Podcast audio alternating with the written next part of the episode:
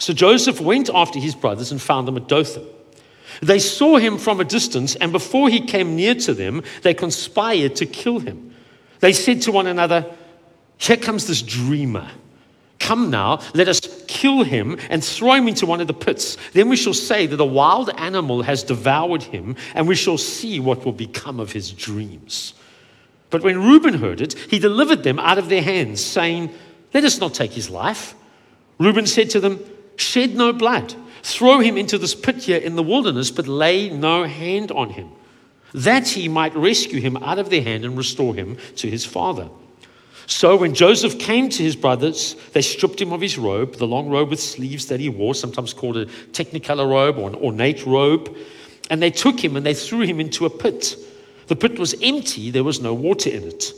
Then they sat down to eat, and looking up, they saw a caravan of Ishmaelites coming from Gilead with their camels carrying gum, balm, and resin on their way to carry it down to Egypt. Then Judah said to his brothers, What profit is it if we kill our brother and conceal his blood? Come, let us sell him to the Ishmaelites and not lay our hands on him, for he is our brother, our own flesh. And his brothers agreed. When some Midianite traders passed by, they drew Joseph up, lifting him out of the pit, and sold him to the Ishmaelites for 20 pieces of silver. And they took Joseph to Egypt.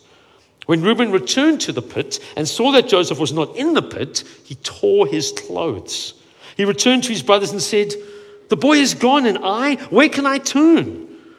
Then they took Joseph's robe, slaughtered a goat, and dipped the robe in the blood. They had the long robe with sleeves taken to their father, and they said, This we have found. See now whether it is your son's robe or not. He recognized it and said, It is my son's robe.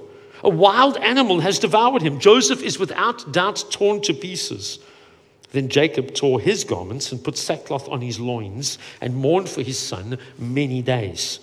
All his sons and all his daughters sought to comfort him, but he refused to be comforted and said, No, I shall go down to Sheol to my son mourning. This his father bewailed him. Meanwhile, the Midianites had sold in Egypt to Potiphar, to Potiphar, one of Pharaoh's Egypts. Meanwhile, the Midianites had sold him in Egypt to Potiphar, one of Pharaoh's officials, the captain of the guard. Let's pray. Dear Heavenly Father, I want to ask that you would convict us with this text this morning as you open up our lives to some of the realities of jealousy, hatred, resentment, and betrayal that find themselves in our hearts, and that you would come in and minister to us by the gospel, repentance and forgiveness of sins, so that we can be transformed and pray and see your kingdom come on earth as it is in heaven. Your precious Son's name. Amen. So, Joseph is perhaps the most well known story in the Old Testament, perhaps only uh, along with Jonah being swallowed by the giant fish, but it is so well known to us. Uh, and of course, we've heard of his Technicolor dream coat, as Disney uh, chose to call it.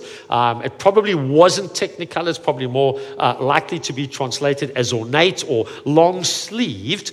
But we're introduced to Joseph in Genesis chapter 37. And one of the hallmarks of Joseph is that he is loved more by his father than all of his brothers. Joseph ends up having a total of 11 brothers. There's these 12 brothers, uh, and the children of Jacob. And the reason Joseph is the most loved, we're told in the text that he's the son of his old age, but we read elsewhere that he is also the son by his favorite wife, Rachel. Jacob actually had uh, four wives, or two wives, and, and their maidservants by whom he had children. Uh, and, gentlemen, before any of you get ideas, one of the subtexts in the Old Testament is that having children by more than one woman, having multiple wives, always ends up badly. Just, just putting that out there.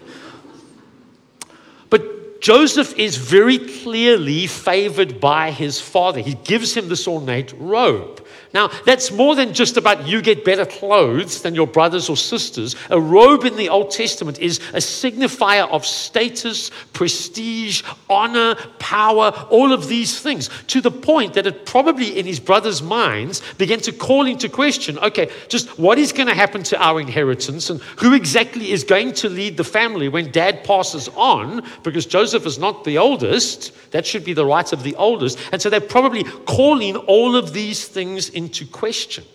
And we're told that because of this, They hated him and could not speak peaceably to him. And then the situation ratchets up a notch as he has some dreams and he sees himself and his brothers out in the field gathering sheaves of wheat. Uh, and his sheaf of wheat stands up tall and his brothers bow down to him. And we're told that he goes to them and tells them a dream and they hated him even more. And when he finished telling him the dream, it says, once again, they hated him even more. So we have this threefold repetition of their hatred towards him. He goes on and he has another dream. Uh, this time, the 11 stars and the sun and the moon bow down to him. He tells his brothers again. His dad hears about it. He says, Come on, are even your mother and I going to bow down to you? But he, we're told he kept that in his mind. And then we're told that his brothers were jealous of him. And so there's this growing resentment in them towards him. On one occasion, they were out in the fields, and by fields, don't think backyard, think dozens, if not hundreds of square kilometers that is capable of sustaining large flocks and herds. And Jacob wants to check up on them, and they've probably been gone for quite some time. So he sends Joseph to look for them. Uh, he goes out to where they were last seen, um, and they're not there, but he meets a man who tells them they've gone towards Dothan. Uh, and as he heads towards Dothan, that's where we picked up uh, the reading this morning. Now, as we read the section that we read, I think it's very easy for us to actually read this text wrongly. We, we know this is the story of Joseph, so we're focusing on Joseph. And one way we could look at this text is we could look at it and we could say, well, Joseph gets betrayed by his brothers, I get betrayed, and so that's what I'm supposed to focus on in this text. But actually, if you read the text carefully, I don't believe that's what Moses wants us to focus on at all. And here's why. When you start reading the passage, the focus is entirely on Joseph, the dreams that he has, the things that he says, how his father treats him, and then going out into the field. He's very active and he's doing lots of things. But once we get to the section that we read, the focus shifts entirely until, yes, these things are happening to Joseph, but he, he's kind of not the focus of the text. The focus of the text is very, very much on the brothers and what they are doing. It's not even so much on Joseph as the recipient of their actions, although, of course, he is, but the focus is on the brothers as a whole and two brothers in particular and the actions that they are taking. And so, as we approach this text, we need to approach it saying, okay, the focus here is on the brothers. So, the question is not, how am I like Joseph, but how might I be like these brothers? And when we look at these brothers, their actions are absolutely horrendous. First, they plan on murdering him, then they get talked out of it. They have to be talked out of murdering their brother. That's how vile this is. Then they shove him in a pit and sell him off into slavery. Their own brother. And we have to ask ourselves, well, how did they get there? This is not a spur of the moment thing. They didn't just have an argument and in the heat of the moment push him in a pit. No, they see him coming from a distance on foot. He's not traveling 120 kilometers an hour, that he's there in three minutes. They have time to think and to strategize and to plan and to change their plans. They see him coming from a distance and they set their hearts to betray him. And the text tells us how they get there. They got there because they hated him because he was favored by their father. And they hated him more because of his dreams. And they hated him more because of his dreams. And they were jealous because of his dreams. I'm going to reference this text a few times this morning, or the saying of Jesus. Jesus said, Anyone who hates his brother or his sister has already committed murder in his heart. This text is just the outworking of that truth that Jesus brought to us. This is the outworking of it. Their hatred grew and grew and grew. We see a progression over time. This is not a spur of the moment thing. This is what happens inevitably. You can't stop this from happening. It will happen to you. Maybe not to these exact circumstances, but certainly in your heart. This is the inevitable outcome of hatred and jealousy if it takes root in your heart and it is allowed to grow and grow. It will end up, at least in your heart, in this way. What we see in this text is Joseph is put above his brothers. He's in the position of power and prestige and honor, and some of that is what causes the jealousy. And actually, it's a tragic situation if you think about it. If you were here for our series on Jacob, you would have seen that one of the issues in Jacob's life was favoritism from a father and a mother, where his mother favored him and his father favored his twin brother Esau. And that was the root of so much of their conflict. And what tends to happen is we either kind of swing the pendulum completely the opposite side from the sins of our parents and maybe into opposite sins, hopefully not, or we repeat the sins of our parents. And tragically, Jacob doesn't learn from his life and Esau, and he repeats the sin of his parents. We have the situation where Jacob is above them, and all of a sudden that's inverted. The power dynamic has completely shifted from Jacob in the position of power and prestige to 10 to 1. There's 10 of them and one of him. Oh, and on top of it, nobody else is around. There's nobody else to see what is going to happen. Nobody can ever dispute their story if they can just stick to the, their story themselves. What were to happen if suddenly you were in a position where you had all of the power and there was no one else around and nobody would ever be able to dispute your story? What would happen if that person was to be handed over to you like that.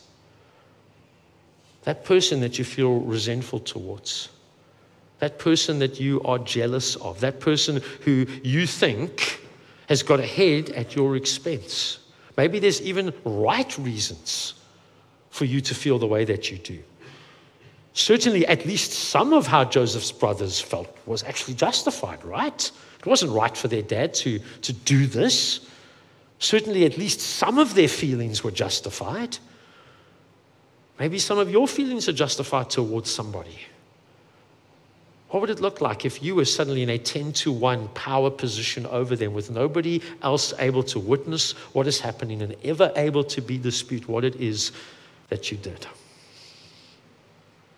The text doesn't just focus on the brothers in general, but it highlights two brothers in particular. First of all, it highlights Reuben, who's actually the firstborn, uh, and therefore himself has some power and position and prestige among the brothers. Although, exactly how much, if this was kind of a mob mentality situation, which it looks like it might have been, he had, we're not entirely sure, but he, he, he tries to take some action. Let us not take his life. Shed no blood, throw him into this pitcher in the wilderness, but lay no hand on him, that he might rescue him out of their hand and restore him to his father. So Reuben is the only one who doesn't actually want to kill Joseph, who doesn't actually want to see Joseph down in the pit. He actually wants to bring good out of the situation. But unfortunately, the results are absolutely tragic. We're not told that he leaves, why he leaves, where he goes to, but it's clear that he must have left because while this whole transaction takes place where they sell him to the Midianite traders, he's obviously not there because he comes back and he finds that this is the end result. And what we're seeing here is that trying to placate betrayal or injustice, trying to just kind of subtly subvert it, I pretend to go along with it, but I'll undo it later what we've seen is that that never works. If that's how you think you're going to undo injustice and betrayal, you're going to end up in this tragic situation of Reuben, who tears his outer robe as a symbol, as a symbol of his just lostness in this moment. I was chatting to someone about this text this week, and they said to me, But Gareth, what could Reuben have done realistically? You know, even if he joins in on Joseph's side, it's still 9 verses 2. You know, what could he have done realistically? And, and I don't know. I don't know what he could have done realistically. Guess what I do know? I do know that when Jesus saw injustice and betrayal, he never hesitated to confront it radically. He never hesitated. And towards the end of his life, he goes into the temple and we're told in Mark's gospel that he actually goes, he looks, he leaves, he ponders what he's seen, he comes back the next day because what he's seen is a system of injustice, whereby they're inflating the cost of sacrifices and there's money changing that has to happen, and the high priest is profiting because of how the money changing is happening, which ultimately leads to the poor not being able to come into the temple to worship God. And he flips over tables and he drives them out of the temple, saying, My house shall be called a house of prayer to all nations. Implicitly, you're preventing people from coming in. And we're told in Mark's gospel that it was from that moment that they plotted to kill Jesus. So, yes, there are definitely consequences of standing up to injustice. Absolutely. But what we see from Jesus is that is how the kingdom operates. And what we see from Reuben is if you try to do things in a different way and simply placate injustice and attempt to like pretend that you're going along with it and then maybe try to subvert it, it just doesn't work. Ultimately, that's one of the ways that injustice and betrayal ends up becoming systemic, which means it's ingrained into a corporate culture, a society's culture, or even a country's culture. And you don't have to look very far in South Africa's history to see how that takes place, although this sermon is not primarily about that kind of justice and righteousness. So we get this lesson from Reuben, we get this insight from Reuben into how not to stand up against betrayal and injustice. The other character that's highlighted is Judah. Judah said to his brothers, What profit is it if we kill our brother and conceal his blood? Come, let us sell him to the Ishmaelites and not lay our hands on him, for he is our brother, our own flesh. And his brothers agreed. And we read that and we might, on the one hand, go, okay, so, so Judah actually wasn't that bad. Maybe, maybe there were two brothers that didn't want to kill uh, uh, Joseph, and, and, and, and only eight of them were really, really bad. Because he says, let's not kill him. He is our own flesh and blood. But actually, Judah gives two very different reasons for the next course of action. On the one hand, he says, What profit is it? And on the other hand, he says, Let's not kill him because he's our own flesh and blood. Those are very, very different reasons and very different motivations. And if we ask ourselves, well, which of those was his true motivation? Well, then we just need to look at which one lines up with the action that was actually taken. And what lines up with the action that was actually taken is the fact that they got 20 pieces of silver. And what we learn from Judah is that it is so easy to have different motivations and to deceive ourselves as to our motivations, to justify a course of action. If you are coming out ahead at the expense of somebody else, Judah teaches us that you're probably justifying that by having a multitude of reasons. There's your real reason, which is going to line up with what actually happens. And then there's the reason that you give to everybody else that's listening to try to make yourself look like the good guy, even in the situation. Anytime you are coming out ahead in a situation is a good time to stop and check your motivation. How am I justifying this? Anytime you are coming out ahead at the expense of someone else, that's not just time to stop and check your motivation. That is a warning that you've already done what Judah's done.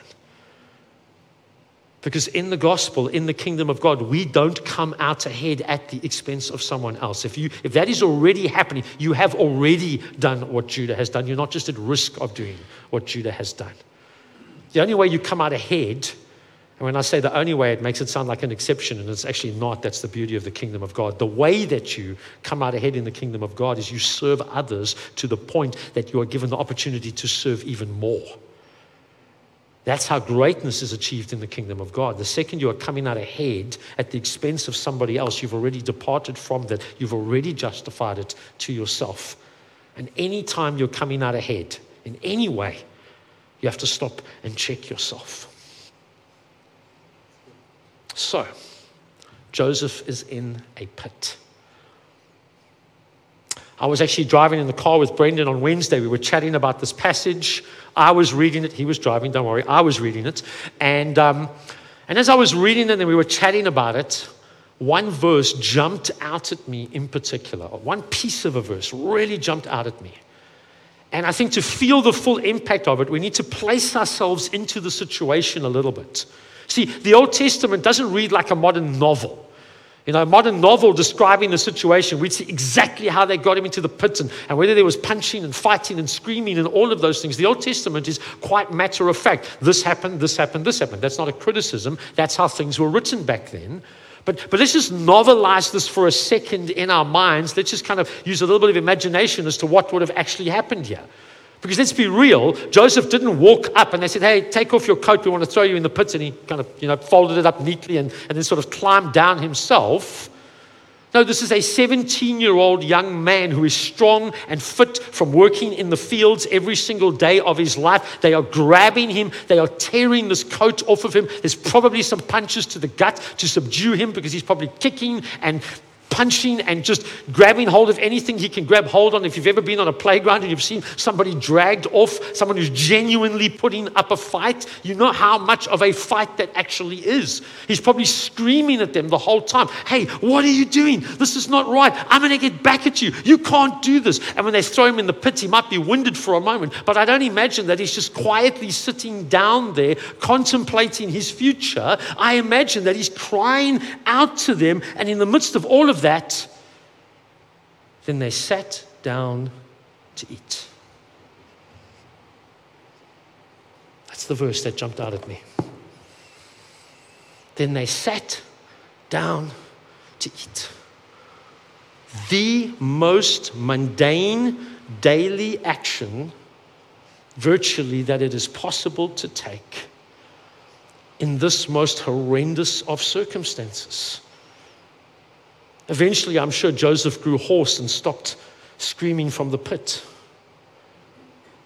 But I'm sure there must have been at least the occasional shout for mercy, for justice, for the wrongness of this, for the how can you do this to me while they ate their samis.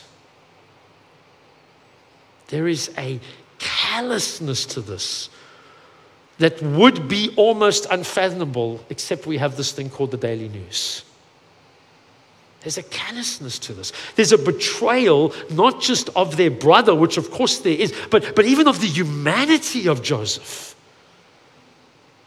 Just of, of the decency and the dignity of his humanity. There's a betrayal of that. Their hearts have grown so hard towards him that the cries of another human being in absolute distress no longer do anything to their hearts.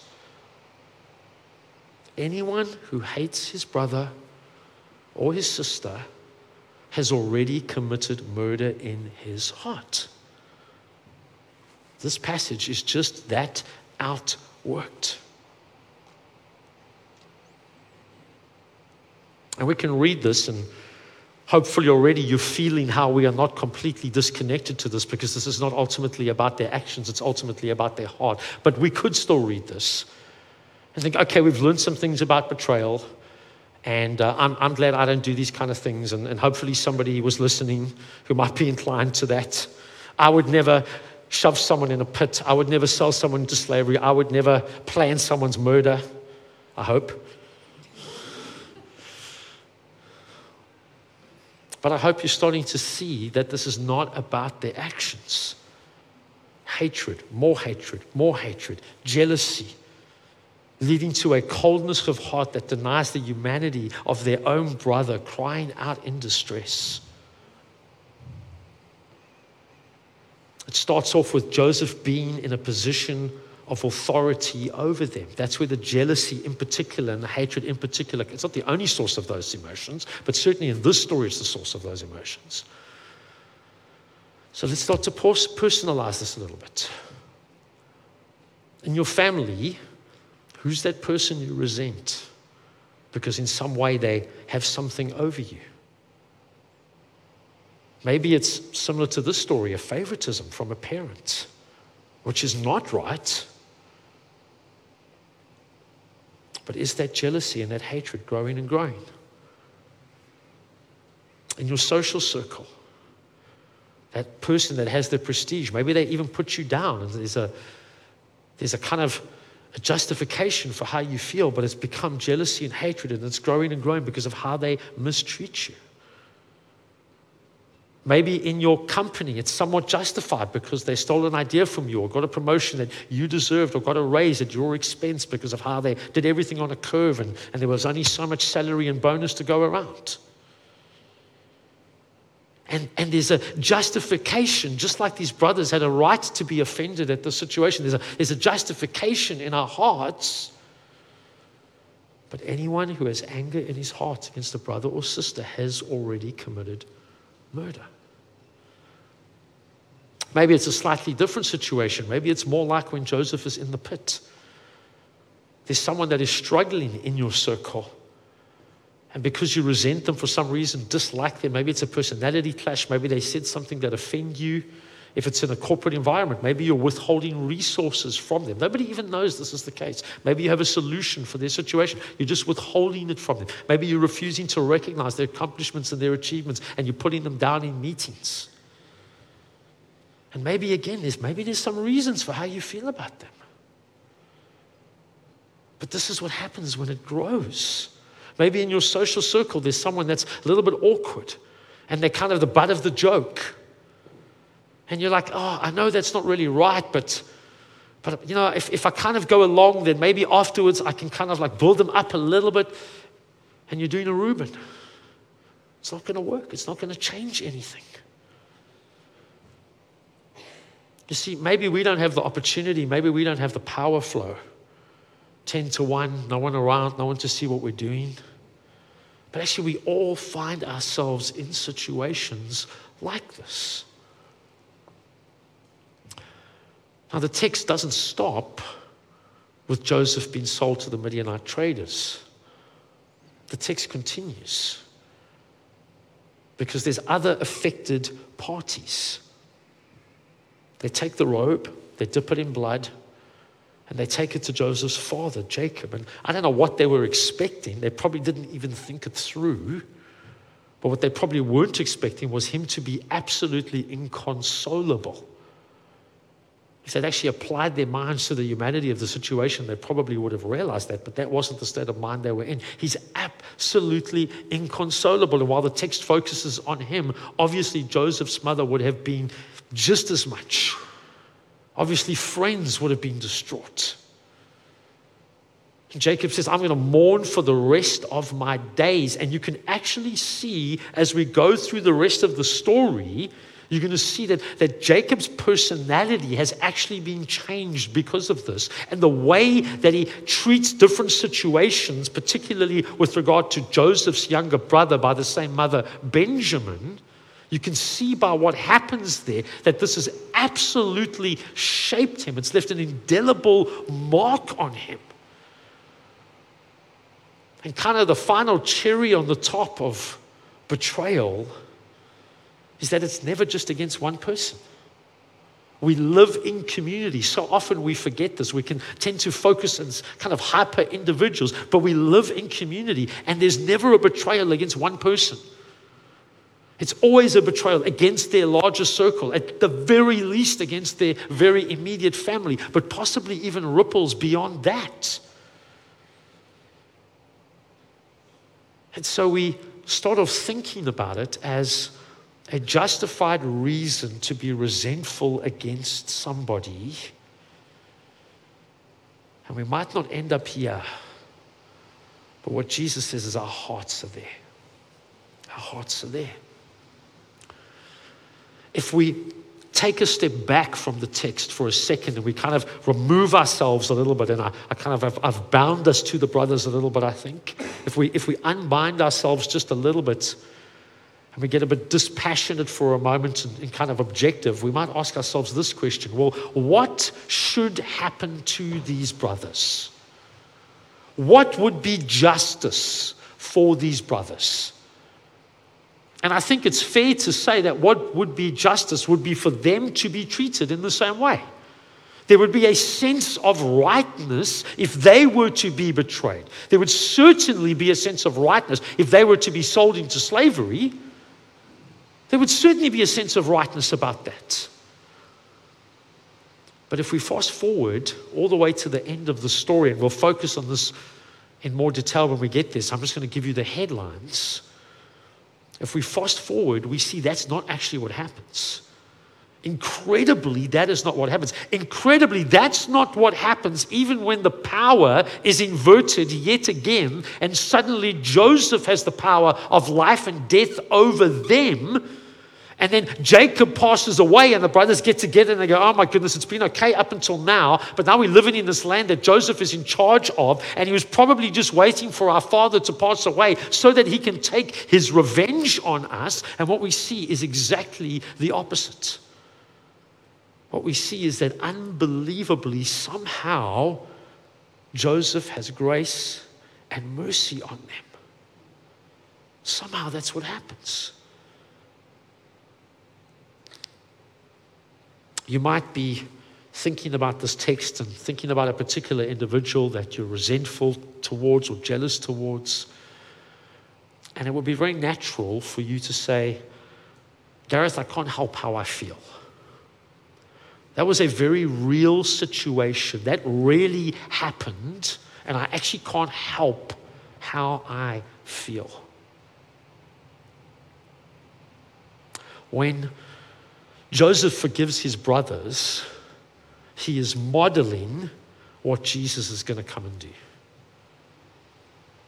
And just put yourself in Joseph's shoes for a moment. Think about how much he would have to internalize how much pain he would literally have to process. And if you've ever had to forgive someone, you know what this means. How much pain he would have had to process and internalize and deal with in order to be able to say to them, I forgive you.